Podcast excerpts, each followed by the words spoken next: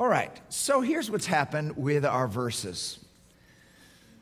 I received a little rebuke this last week from an ALCS teacher who teachers know how to teach things and she said you're, you're a you're going too fast with a memory verse and b um, you need to actually read it you can't be struggling through even though you have it memorized or close you have to read it because we can't be responding to your wrong thing that all came that all came with great love from my daughter Christina. All right. So, could we stand together? Um, we're going to do Second Peter 1 5 through 10. We're not going to bring back the first verses until later, but first we're going to read it out loud together. Uh, so, please join me as we read this. Now, for this very reason also applying all diligence in your faith, supply moral excellence. And in your moral excellence, knowledge. And in your knowledge, self control. And in your self control, perseverance. And in your perseverance, godliness. And in your godliness, brotherly kindness. And in your brotherly kindness, love. For if these qualities are yours and are increasing, they render you neither useless nor unfruitful in the true knowledge of our Lord Jesus Christ.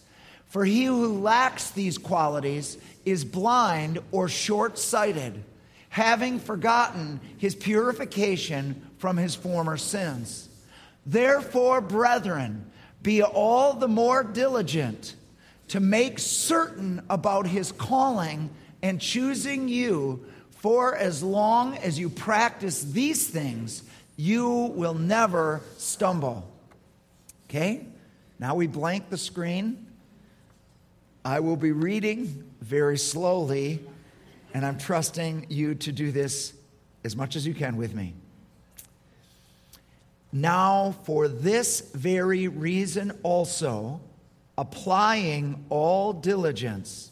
In your faith, supply moral excellence. And in your moral excellence, knowledge. And in your knowledge, self control. And in your self control, perseverance. And in your perseverance, godliness. And in your godliness, brotherly kindness. And in your brotherly kindness, love. For if these qualities are yours and are increasing, they render you neither useless nor unfruitful in the true knowledge of our Lord Jesus Christ. For he who lacks these qualities is blind or short sighted, having forgotten his purification from his former sins. Therefore, brethren, be all the more diligent to make certain about his calling and choosing you. For as long as you practice these things, you will never stumble. Let's pray. Lord, thank you for your great, great love.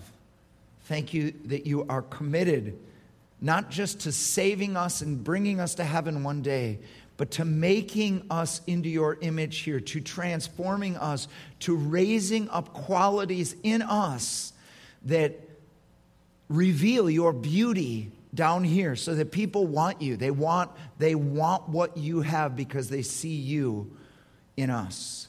Lord, would you speak today? Lord, I know today is it's going to be a little brutal. We're all going to see a little more of ourselves, a little more maybe of how unloving we have been. Father, I pray your point today is not in any way to condemn us, but Lord, to forgive us, wash us, and then call us higher to become who you want us to be. Please help us now, we pray. In Jesus' name. Everybody said, Amen. Amen. You may be seated. So, we have been, if you're visiting today, we've been in a series called Transformed Lives.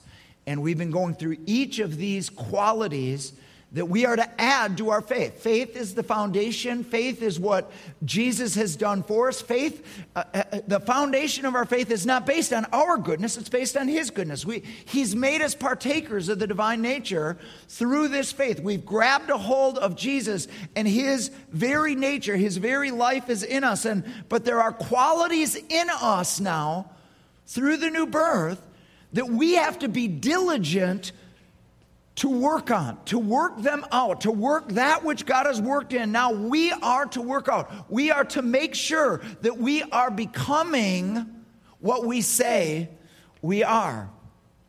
And so today is transformed lives, brotherly kindness. Point one is loving the family. In the Greek, brotherly kindness is all one Greek word, Philadelphia. It is, uh, it uses the word for love, phileo, which means fond affection. We are to love the family of God. We are to have a fond affection for each other. Romans 12 10, be devoted to one another in love. And the word there is this phileo love. Honor one another above yourselves. This is talking about the body of Christ. This is how the body of Christ loves one another. We are to be devoted to one another. We are to have this fond affection to think of one another with high regard, with honor, with good feelings in our heart. First Peter, Peter uses this word in his first letter. Now that you have purified yourselves by obeying the truth, so that you have sincere love for each other, love one another deeply from the heart. So, part of our purification, part of coming to the truth, is developing this sincere love for each other. Not a fake love, not a plastic love, not a, just a charm where we're one thing, but this sincere love. And then he uses the word deeply. Love each other deeply from the heart. This is more than a cold, I have to love. This is, come on, guys. He's saying, I want you to be into this. I want you to feel it. I, I want this to, I want you to fall in love with each other. This is what the body of Christ is called to do. It's called to be. Jesus said this. This is the new commandment I'm going to give you. I'm, I'm, starting a new community. There were 12 tribes of Israel. There's 12 apostles. He's starting a new thing. It's actually the, the thing that the old was pointing to was this new thing. And he said, this is the new commandment to love one another as I have loved you then, then the world will know that you are my disciples when you love one another. Isn't it funny? The world's going to know not when you tell them about it. The world's going to know not when you love the world.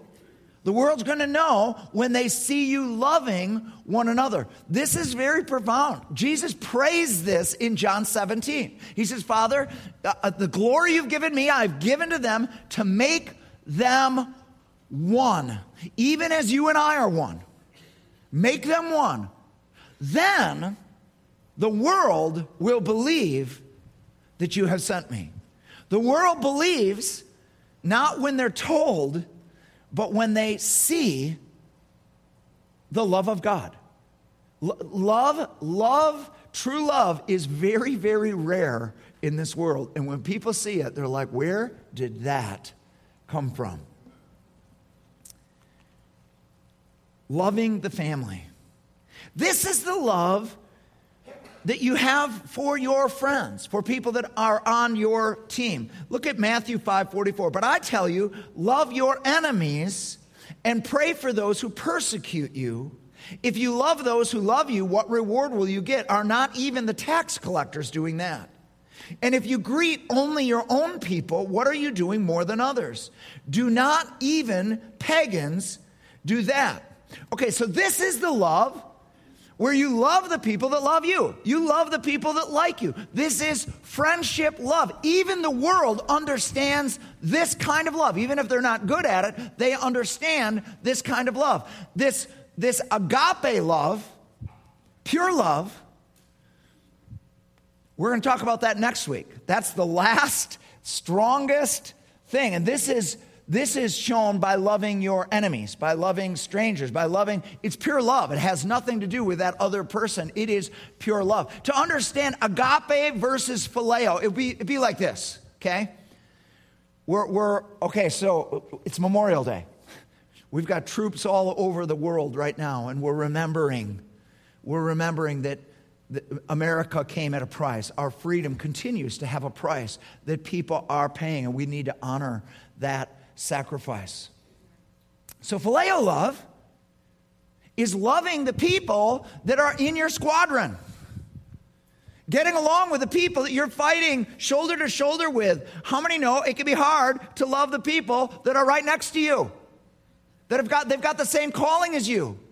And it turns out that we get pricked and we get hurt and we get offended and we need to we need to love each other. Okay? Now, so that's phileo love. Here's agape love loving ISIS. It's one thing to love the army and the guys next to you. It's another thing to love your enemies. Loving your enemies. The wor- world doesn't even understand how you could love your enemies. That's next week. This week is about loving the people that you're fighting with the people that are on your team, the people that already like you.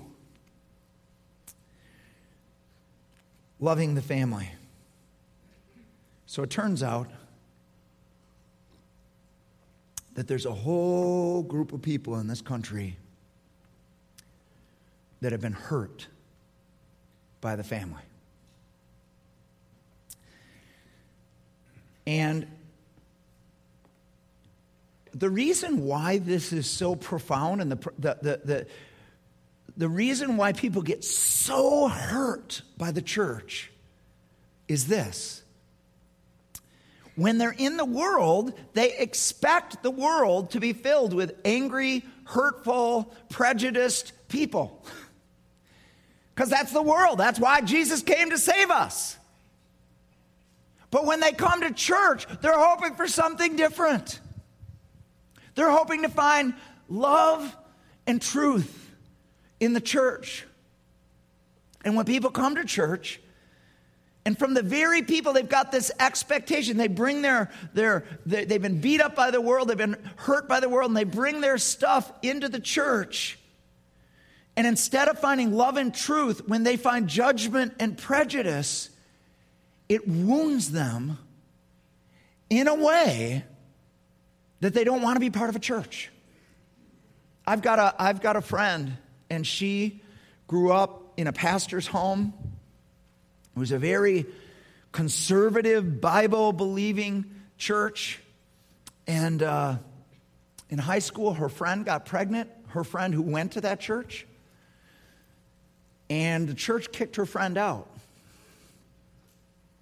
The very time when she needed forgiveness and support and somebody to come alongside her, the church said, We don't want to have a bad reputation, and you've stained our reputation, and so we're gonna, we're gonna get you. As, as if the world would look at the church and say, Well, they must believe in immorality by loving that pregnant. I mean, it's just craziness.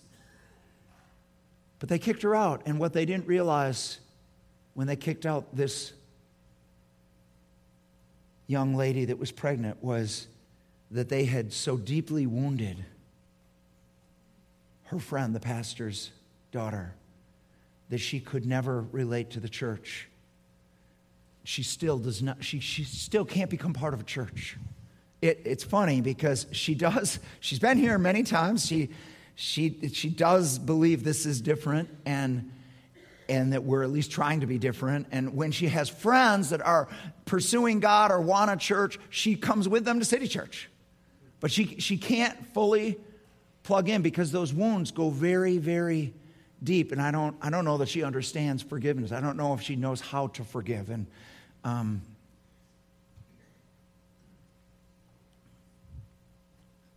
why am I spending so much time on this? Because America is filled with these people.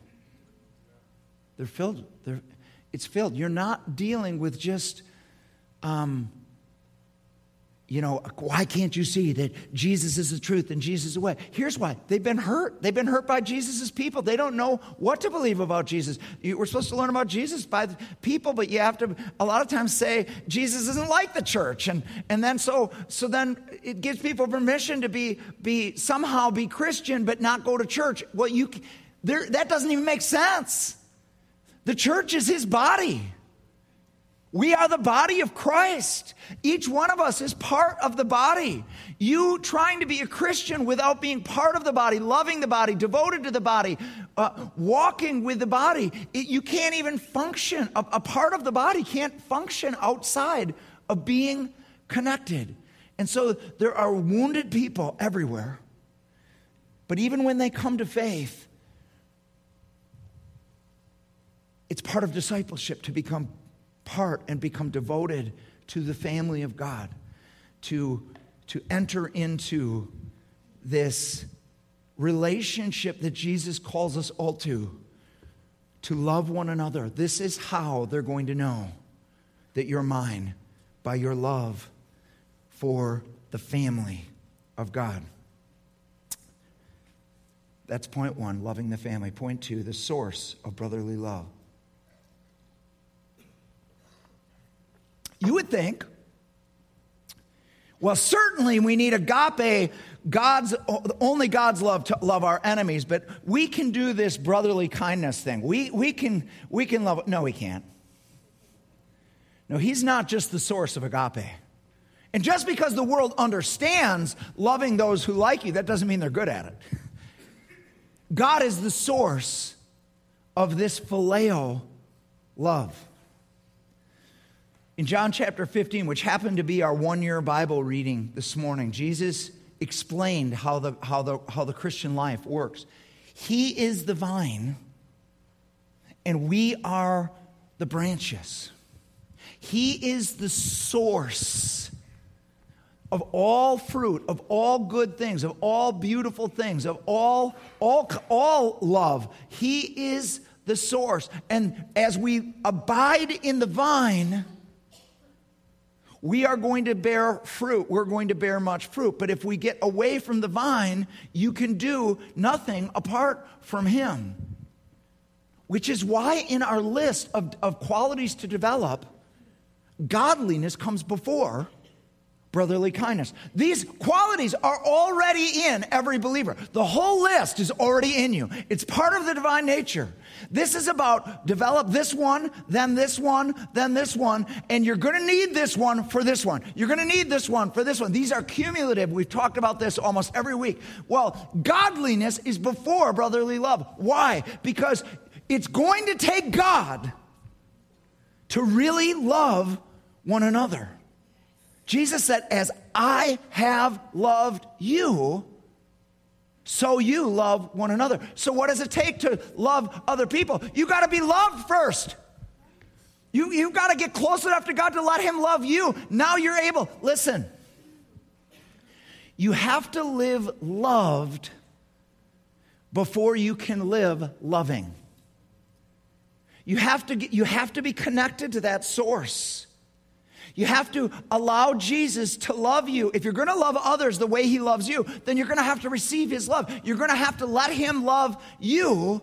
And then the way he loves you, you're going to be able to love other people. This is why godliness is developed before brotherly kindness because you got to you got to tap into this vine. Listen, uh, uh, John 15, 8 through 13 spells this whole thing out of how the kingdom works. Here's what he says. It's right after the vine. He says this As the Father has loved me, so I have loved you. So even Jesus himself, he's loved, and so he's loving. Now, remain in my love. If you keep my commands, you will remain in my love, just as I have kept my Father's commands and remain in his love. I have told you this so that my joy may be in you and that your joy may be complete. Commands, commands. What commands am I supposed to do? okay? My command is this love each other as I have loved you. Greater love no one has than this to lay one's life down for his friends. So, this is, this is how the kingdom's going to work. Jesus came from the Father who loved him. And then he started loving from that divine source of love.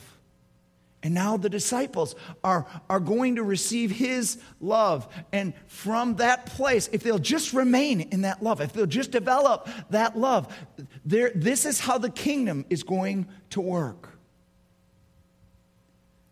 And God's love will be manifested in this world of hatred and prejudice and judgment and suspicion. And this is the plan the source of brotherly love. Second, God's sovereignty limits friendships in this life.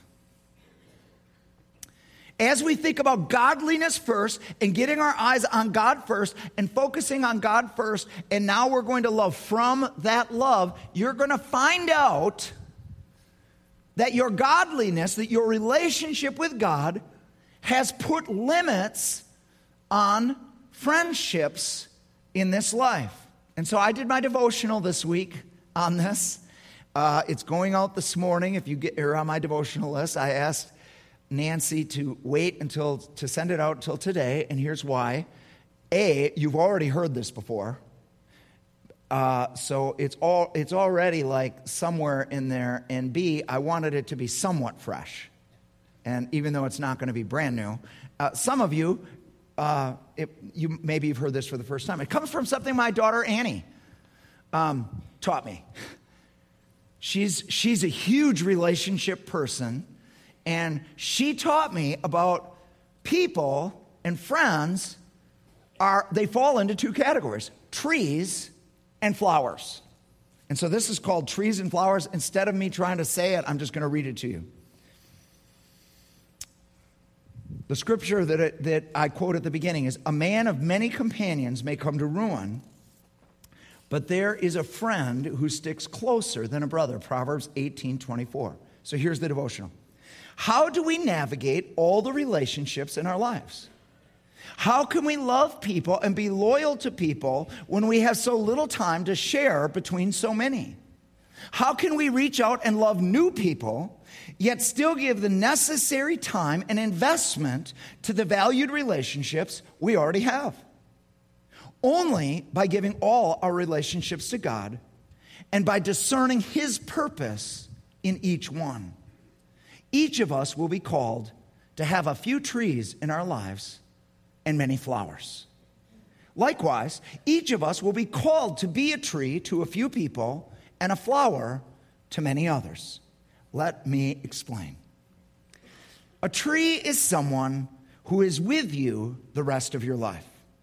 A tree may not be as beautiful or as fragrant as a flower, but they are steady through good times and through bad.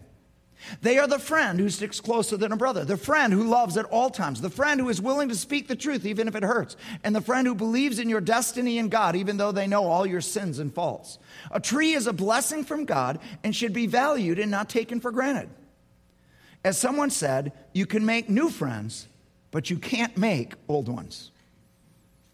Flowers are temporary, they are beautiful and fragrant, and they enrich our lives by the grace they impart even though they aren't called to be trees. These are people God brings into our lives at just the right time to give us a message or to pray for us or to pick us up when we're down. We must thank God for them and not resent their seemingly temporary nature in our lives. All of them will be trees in eternity. But down here, they are called to be someone else's tree. If you think everybody should be a tree to you, then you will go through life feeling hurt and betrayed by those called to be only flowers to you. Why did they move away? Why did they send such a short response to my email?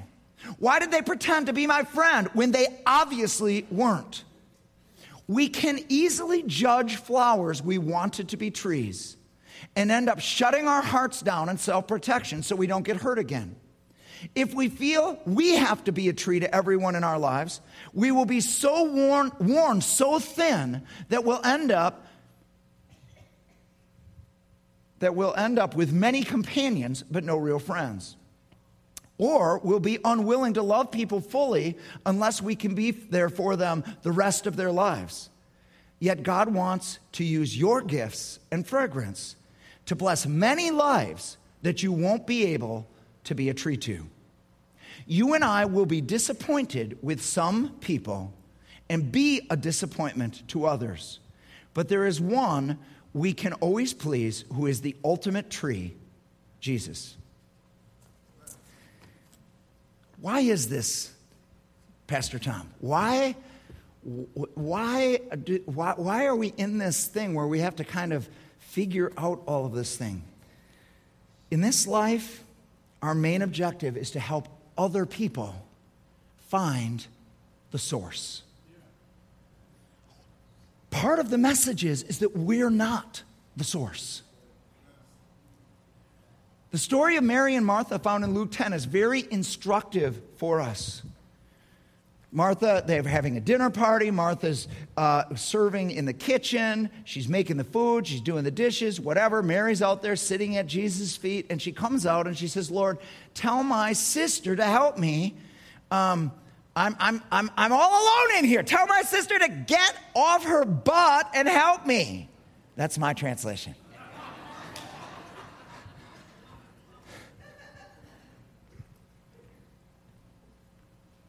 So here we've got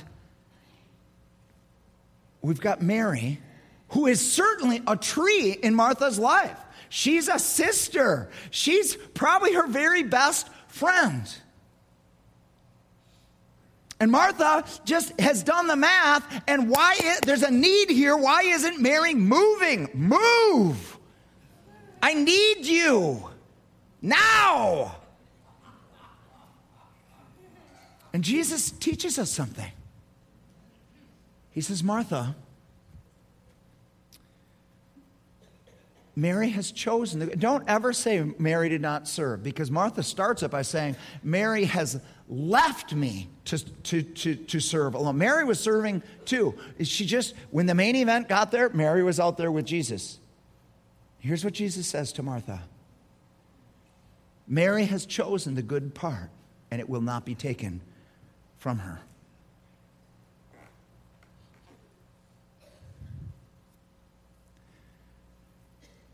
Oftentimes, we think we're living in love and we're living in guilt. Let me say it another way.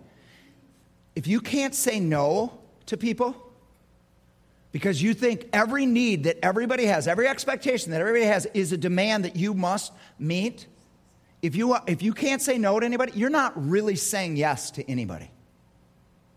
Your, your life is being taken from you by guilt. And sometimes it's very hard to see guilt, especially if you were raised by guilt and the way people always got you to work was guilt, and, that, and then you start using that on other people, and, and guilt gets stuff done. But, it, but it, it, it doesn't help us love. So here's what happens when you say no. When, when God tells you to say, if Jesus says to Mary, Mary, right now you need to get up and serve Martha, Mary is up and serving Martha, regardless of the guilt trip, because Jesus is worthy of our obedience.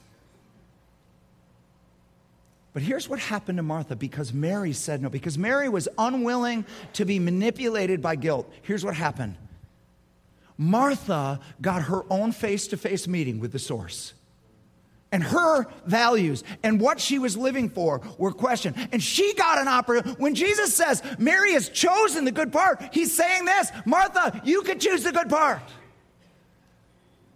See, sometimes we see ourselves as kind of everybody's savior, it's a, it's a complex. And we're, we, we need and they need us and they need, we can't do it without you. And we kind of like hearing that. You can't do it without you. You got to come now, da, da, da, da, da. So we don't even pray about it. We just, yeah, we're so important because that makes me, that strokes me. Sometimes you need to say no so that other people recognize they're not the source. It, but it's hard. It's hard. It's very hard if you're married to have a, her sister disappointed with her, her sister judging her for not helping. So it's got to be about the source. It's got to be about people finding the source. Oftentimes, people want something from me, and, and I want them to find the source. So I'll say, I'll do this. I'm not going to do everything, but I'll do something. Here's what I'll do. Here's the something I'll do. Why? I want you to know I love you. I'm for you. But I also want you to know that I'm not your Savior, Jesus is. And you need more than what I can do. I'm not the answer to your problem. God is the answer to your problem. So that was point two. Point one was loving the family. Point two, what was point two? The source of brotherly love. And here's point three becoming the friend you want to have.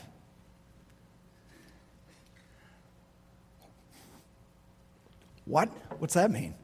That simply means this you can't make people be the friend you want them to be. Has anybody ever tried that? This is what a real friend is like. I need you. I need you now. I need, I need. You, you, you can't make people be the friend you want them to be. But you, you can be the friend that you want them to be.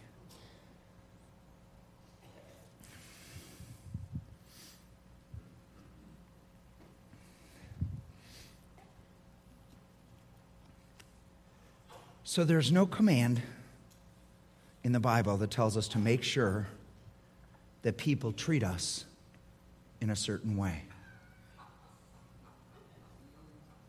Now, it's difficult, especially as Americans. We, we, celebrate today all those that died for our rights. They, they died so that we could live in a free country. And part of, part of honoring their death is to live in the freedom that was purchased for us. And so we're, we're very sensitive about rights and that, that hu- we've got rights in America and human beings ha- as individuals have rights that were, were paid for. And that is America and that's how America works. And um, that's an important thing. But in the kingdom, it, it works different. In the kingdom, God has a right. And he calls us actually to lay down our rights to be treated in a certain way and to trust Him to be our defender. And instead of focusing on how we're being treated, the whole impetus of the new covenant is to focus on how you're treating other people. You can become the friend that you wish you had. A few years ago, um, Chief Justice Roberts gave the commencement uh, speech at his middle school son's graduation. And I want to read to you some of, some of what he said in that commencement uh, speech. Here's what he said Commencement speakers will typically wish you good luck and extend good wishes to you. I will not do that. And I'll tell you why. From time to time in the years to come, I hope you will be treated unfairly so that you will come to know the value of justice. I hope that you will suffer betrayal because that will teach you the importance of loyalty. Sorry to say, but I hope you will be lonely from time to time so that you don't take friends for granted. When you lose, as you will from time to time, I hope every now and then your opponent will gloat over your failure. It is a way for you to understand the importance of sportsmanship. I hope you'll be ignored so you know the importance of listening to others. And I hope you will have just enough pain to learn compassion. Whether I wish these things or not, they're going to happen. And whether you benefit from them or not will depend upon your ability to see the message in your misfortunes. Does anybody notice that people are broken in this world? Even the people that you love the most are broken. And you hang around people enough and you get close to them, which there's a longing in us to be close, they're going to disappoint you. They're going to hurt you. They're going to betray you in some ways. They're going to, or at least you're going to feel betrayed by them because we, and, and in this brokenness, in this hurt, in this offense, isn't this is just is crazy. But in a mystery that God has given these things as a gift to us. The first thing that that you get to do when you're hurt, betrayed, mistreated, the first thing you get to do is you get to learn something called forgiveness. Learning how to forgive. And there's all kinds of strategies to how to forgive people, and you hear them all the time. You know, forgive them so that they, they will do the right thing the next time so that they're released. Forgive them because the only person that you're hurting when you don't forgive is yourself. And these are strategies to forgive and motivations to forgive. And I, I appreciate all motivations to forgive. But that, that, those, none of those are the highest motivation. Here's, here's, the, here's the highest motivation to forgive for Jesus' sake. Jesus forgave you. And whatever complaint you've got about how they hurt you, they, they, they didn't do this, they didn't do that, listen, just so you know. And, and, I, and I absolutely, certainly want to affirm that you were hurt and that you were sinned against, you were betrayed, you were abused. I'm not, I don't want to minimize hurt at all. But here's what we all need to understand what you have done to Jesus, if you could see it, is way worse than what's been done to you. What, how you and I have taken for granted the holy Lamb of God, how we have blasphemed him, how we've sinned against him in ways we don't even know. And He, in His great love, has died for us. And He's offered this free forgiveness. And the first act of worship He asks back is simply this As I have forgiven you, now I want you to forgive those who have hurt you. Have you noticed that He threw that in the Lord's Prayer? he, he had us pray this daily. Forgive them, forgive us our trespasses as we forgive those who trespass against us. He threw it right in there, didn't he? Kind of like a trick. Hey, well, how did that get in there? Why is it? Because God wants to teach the world how to forgive through the church.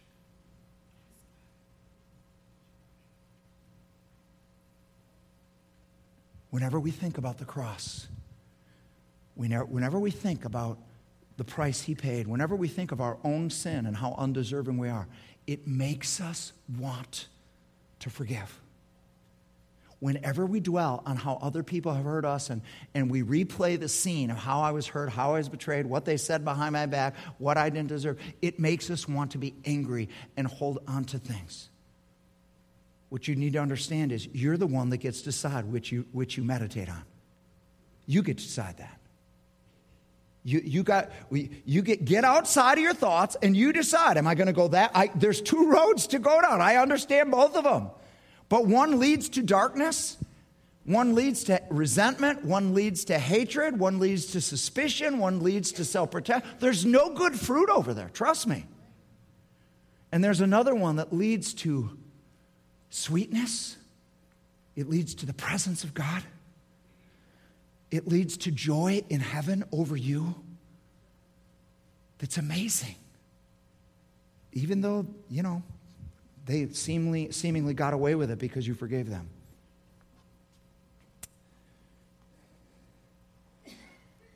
Then, whatever they did to you that wasn't right, there's some, see, there's something about when something happens to you that's wrong that it opens up your pain opens up the human heart. Beauty and pain open up the human heart. And when the human heart is open, it can actually make a change. It's kind of like surgery. you want to get that thing out of there, you got to open it up first, don't you? Once it's open, once you've experienced real pain, a change can be made. And did you, did you hear what Chief Justice Roberts was saying? All of these things can work for you. You, now you know what betrayal is. Now, make sure you never betray. Now you know what it is to have somebody taunt you and, and be arrogant and purpose in your heart, forgive them, and then purpose. You'll never do that to somebody else because you know how it feels. Become a better friend because of the brokenness you've experienced through other people. You actually learn about friendship by your pain. You learn, wow, that hurt. God in heaven, I forgive them. Now, God, give me grace so that I'm, i never do that to anybody else. I never want to be like that to somebody else. It's called transformation, it's called becoming better people by the grace of God. So let me give you the four qualities of a true friend. Nope, three. whole message got changed this morning. I don't know what I was thinking about during the week, but I got in here early this morning. I'm like, oh no, this message doesn't even make sense. So, qualities of a true friend. Number one, friends are faithful. Proverbs 17 17, a friend loves at all times.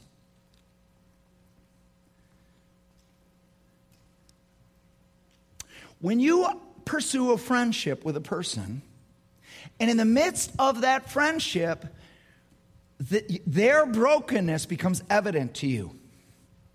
Well, this isn't what I signed up for. I, I signed up for somebody that was this, this, this, and this, and it turns out they've got issues. They've got issues. And if at that point you abandon that person, that's actually more of a statement about you than it is about them.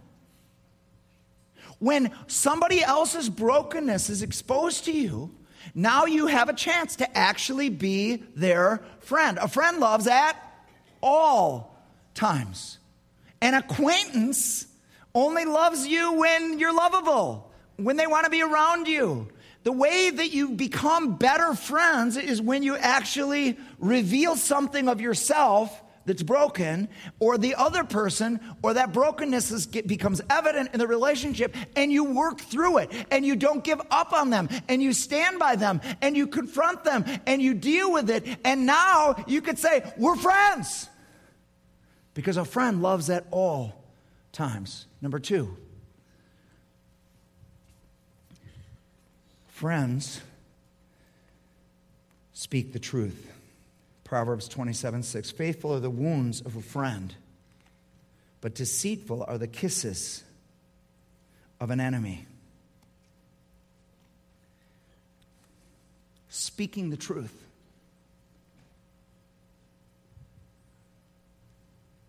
Do you value your friendships enough to speak the truth?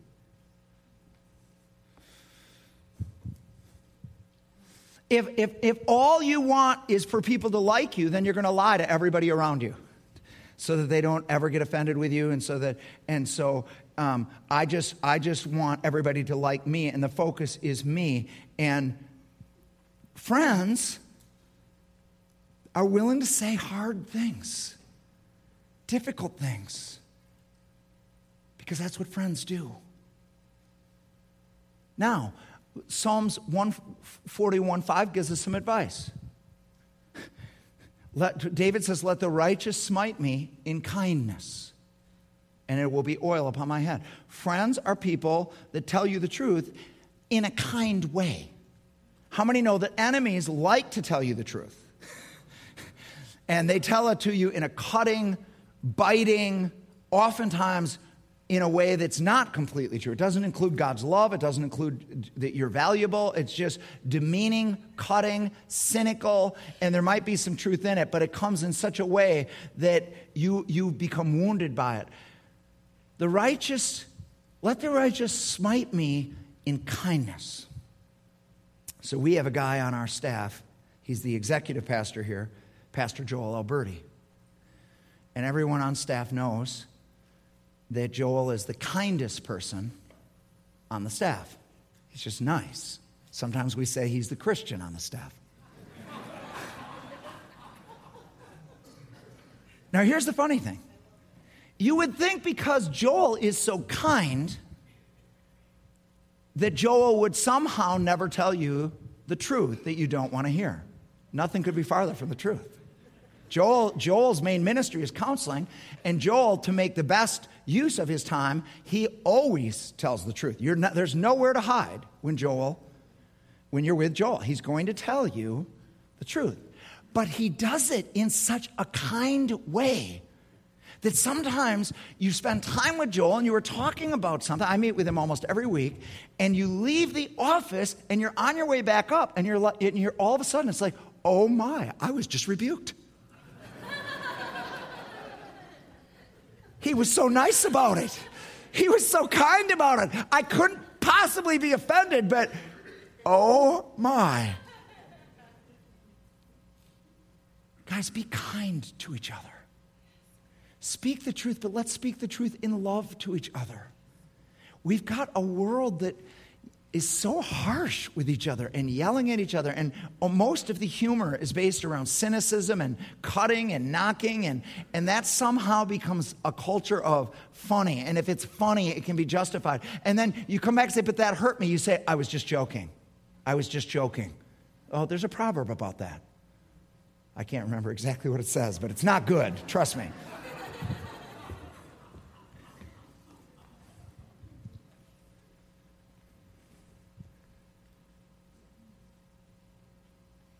Now, Peter says this love overlooks a multitude of sins. It is not your job to be the Holy Spirit to the people around you where you, everything you see, you need to speak. That boom, boom, boom, boom, boom, boom. No, you, you would be, spend your whole day telling everybody what's wrong with them. That gets old really quick. So, most of the sins you see around you, you just need to love people more than their brokenness, more than their sins, and you just love people. If they hurt you when you stand praying, forgive them. Here's when you go to people one on one Matthew 18 15, probably the most violated verse in Scripture. If your brother sins against you, go to him Rebuke him privately so that you will win him. When you go one on one to somebody, it is for their sake, not for your sake. Mark 11, 25 says, forgive them when, you, when you're praying for them. You don't have to wait for them to say anything or do anything to forgive them. You, you and I, before Jesus, have to forgive everybody. Whether they're sorry or not. That doesn't mean you have to trust everybody, but you have to forgive everybody.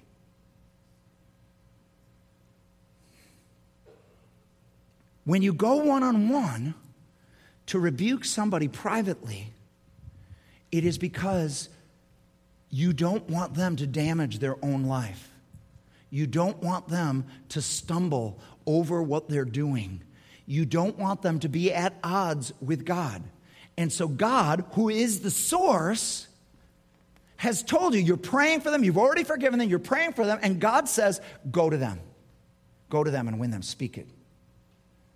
If God's not telling you to do that, then you just overlook that sin and just go on. This is life in this world. But if God's saying to, to go to them one on one, here's what you do you do hard things. Everything in life is not easy. Is it hard to go privately to somebody and tell them where they've sinned? Yeah, it's really, really hard. You know what's way easier? To complain about that person to someone else. That's one of the easiest thing to do. And guess what? The enemy will find somebody else that's also complaining about them. He will point them out to you. And you can get a little party going around how much we dislike that other third person. And here you are they think you're their friend and you're stabbing a, a, a, sword in their back every time you gossip behind their back. If you value the friendship, then you're going to go to them. You'll speak the truth to them, not to everybody else, but to them. Now, sometimes, because that's so hard, you need to come to a pastor. You need to come to somebody that's part of the solution, not part of the problem. And pastors will help you, or a small group leader, or somebody that can give you advice, somebody that's older than you, somebody that's not, you're just complaining to, somebody that you honestly don't know how to deal with this situation. And here's what, here's what I'll say to you. Okay, because sometimes people come to me and they want me to go to them. They're, they've been bad, they're doing bad things. I need you to go confront them. And I'm like, and I'll be happy to, but you have to go first. Seriously, because if I go to them, you guys don't have a friendship anymore. You've just betrayed them. They feel like, like you, you, you didn't have the courage to go to them to value that friendship. So you, uh, you know, I'm going to get you in trouble with the pastor. I don't want, I don't want, I don't want people to get divided from each other. So I'll send you back. I'll pray for you. I'll help you to discern. Are you really supposed to confront this, or is it, or do you just need to forgive them and get over your own stuff? I'll help you. That's what pastors do. Because we, God wants us to, to love each other. He wants us to love each other. And that means we have to do hard things. And it's very different than in the world. Well, what if the person's not a Christian? You know what? It's even more important. Because I know how the world works. You never go to the person, you talk about the person in the break room. You don't go to them. And it's so refreshing when you go to somebody in the world and say, This is what you did. I've been praying for you, and I really feel like God wants me to just bring it to your attention. It's just very different. Isn't this a, isn't this a great message? All right, let's move on. Qualities of a true friend friends are faithful, friends speak the truth, and finally, friends see God's destiny and not just faults. Proverbs 17, 27 17. As iron sharpens iron, so a friend sharpens a friend. Sharpened for battle. Sharpened so that we've got power, we've got anointing, so that our destiny that God put us in this world for is more available, more easily used. Friends Bring that out of each other. We believe in each other. We believe that we are parts of the body of Christ and that you have a part and that I need you and the body of Christ need you. And, and we speak to that identity and we, we sharpen each other and we stir one another up to love and good deeds and being around friends. I love this verse, Proverbs 13 20. He who walks with wise men becomes wise. I love that one because it doesn't require me to be wise. I just need to walk with. I need to find wise people to walk with, and then I get I get what they have. I love that. I want to have friends that sharpen me, that stir me, that call me into everything God wants for me in this life. So here is the scenario God has anointed David through Samuel but everything has gone very, very bad. Thank you, Leo. And Saul got jealous and chase starts chasing David and David who was supposed to be the next king is now running around for his life in the desert and God puts a people a, a, a, group of people around David. Thank you God for these friends you put around me. It says that all the debt ridden, all of the discouraged, and all of the discontented came out to David, and God made David their leader. Thank you, God, for giving me all these unhappy people to be my best friends. So here he is. He's out there. He's got this group. He's, his promises are far from coming true. It's supposed to go one way. He's got all these people out there in the wilderness. And, uh, and Jonathan, Saul's son, David's best friend comes out to him, and here's what he says to him. This is 1 Samuel 23. And Saul's son Jonathan went to David at Horesh, this is the wilderness, and helped him find strength in God. Don't be afraid, he said. My father, Saul, will not lay a hand on you. You will be king over Israel, and I will be second to you. Even my father, Saul, knows this. What did that mean to David? What did it mean when he's in the wilderness? He's discouraged. It's hard. Life is difficult. All, he starts questioning everything God spoke to him, everything that was supposed to be in his destiny. He starts questioning it. And here, here Jonathan makes this trip out there and speaks the very words of God about his destiny that came from God himself. And he says, Listen, even the enemy knows this you are going to be what God has called you to be. This is what friends friends do for each other.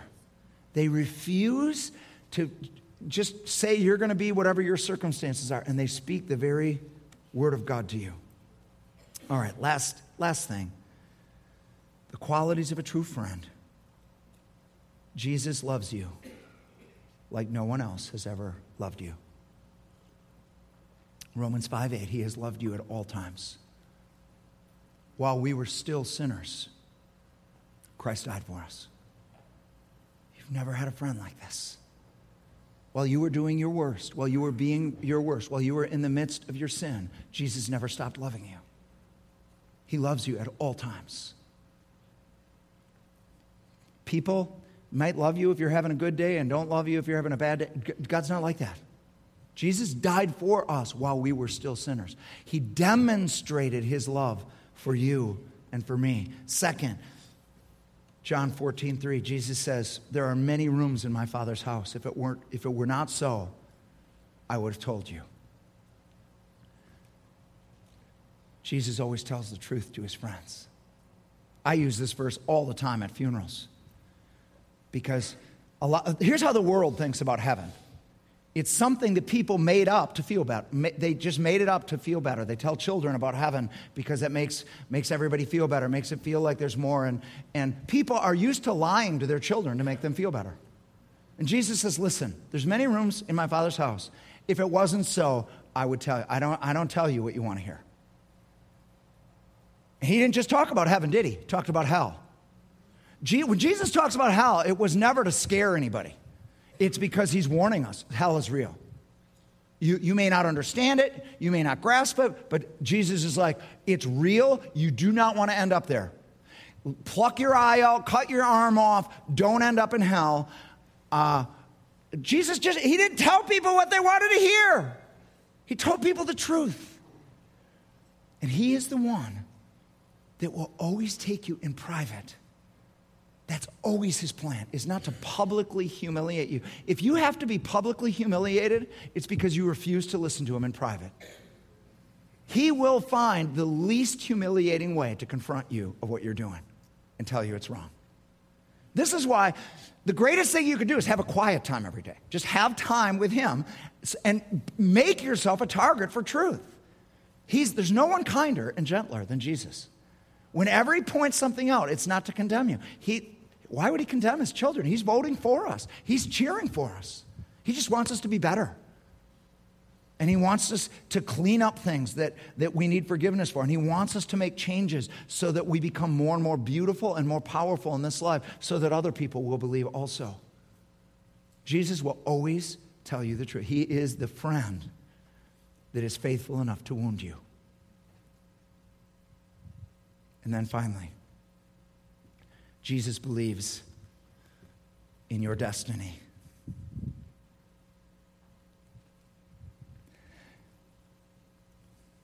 Above all of your faults and all your failures, Jesus believes in your destiny. He says to Peter, he says to Simon, I'm going to call you Peter, which means rock. We get right to the end, and Simon, Peter's had a little trouble with being called the rock and being the leader, and he's very, he just be, has become very filled with himself. And then he declares to, Peter, to Jesus that he is the rock and that everybody else might betray him, but that he himself will die for them. I am the rock. I, I am immovable. I am your friend. And Jesus is like, nope. Peter, you're going to deny me three times before the cock crows. Then he says this in Luke 22. But I prayed for you. The enemies tried to sift you, but I prayed for you. And when you return, you're going to strengthen your brothers. You are going to become the rock. You are going to become loving. You are going to become everything that, you, that I want you to be. You're not that now and you don't realize it. But I believe in you, Peter. I'm praying for you. I'm fighting for you, Peter. You are going to become the rock. So when God looks at you and when he looks at me, here's what he says Follow me. I'm going to make you strong. I'm going to make you a rock. I'm going to teach you how to love. I'm going to make you love like heaven loves.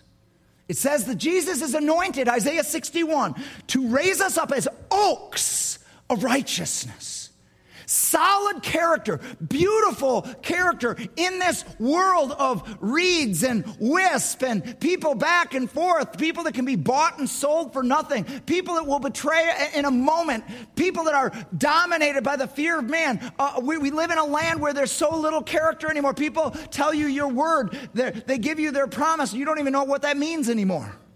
Jesus said, in the midst of that, I'm going to raise you up. You're going to be strong. You're going to be virtuous. You're going to be filled with love. I am going to show you, I'm going to make you lovers in this world. And that transformed life is going to shine. Could we, as the worship team comes, could we have every head bowed and every eye closed? Maybe you're here today and you have you Jesus is more a name to you, maybe a churchy name, maybe a doctrine, and you've never met him personally. Well, it's really hard to love like he loved without letting him love you first. Jesus says these words I stand at the door and knock. If anyone hears my voice and opens the door, I will come into him and sup with him. So if that's you today, you're here. You don't know if you're forgiven. You don't know if you'd go to heaven if you die, but you know this, and maybe you don't know why you know it, but you know Jesus is knocking today, and you want to make a response. Would you just raise your hand right now, high enough for me to see it? And we're going to pray a prayer to open the door. Thank you, ma'am. God bless you. I got you, bro. Anybody else? Jesus is knocking right now, and you know it.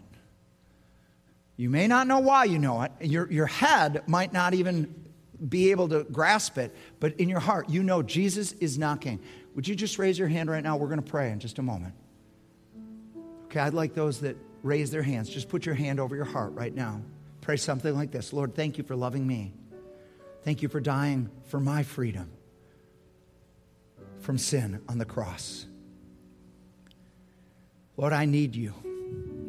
I need you to save me. I need you to wash me. I need you to make me everything you want me to be. Lord, I've become what I've made myself, what sin has made me, what the opinions of others have made me. Today, Jesus, I want you to make me what you want me to, to make me. Come in and save me, I pray. In Jesus' name, amen.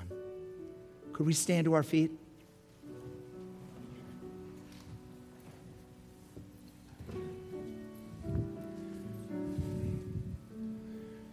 So I just. Uh, as I thought about this today, I just, I want you to know something. I love this church. I love you guys. And I just, I wanna, I wanna sharpen you. I wanna strengthen you. I wanna pray for you. I, I want every one of us to become what God wants us to be. Would you, would you mind just opening your arms like this and let me pray for you?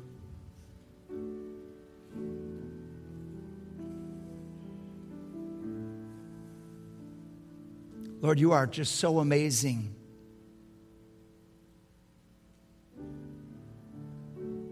You see a, a, a, big group of people like this, and you see every single one individually as well. And you are the friend, you are that ultimate tree that is always there, that can go home with them, that can be with them tonight, that they can be with them when they're tempted. Lord, in Jesus' name, reveal your presence more. Lord, this was never about the pastor. This was about the source. You're the source, Jesus. Please reveal yourself. Reveal yourself to each one, Jesus. And Lord, would you speak to them that you haven't given up on them? And they got tripped up yes and an enemy came and tried to sift them yeah and they got hurt and they got offended and they and but you're saying today come on get back up i want you to forgive today and then I want you to learn. I want you to never do what was done to you to anybody else. I want to give you grace right now. I want to put a stake in your heart right now that says, I'm going to be the friend that that person was not to me. I will be that friend. Lord, cause your people to rise up. Well, why did they do it? Here's why because they're broken. And we live in a broken world. Now, Lord, please make us the friends that we would like to have.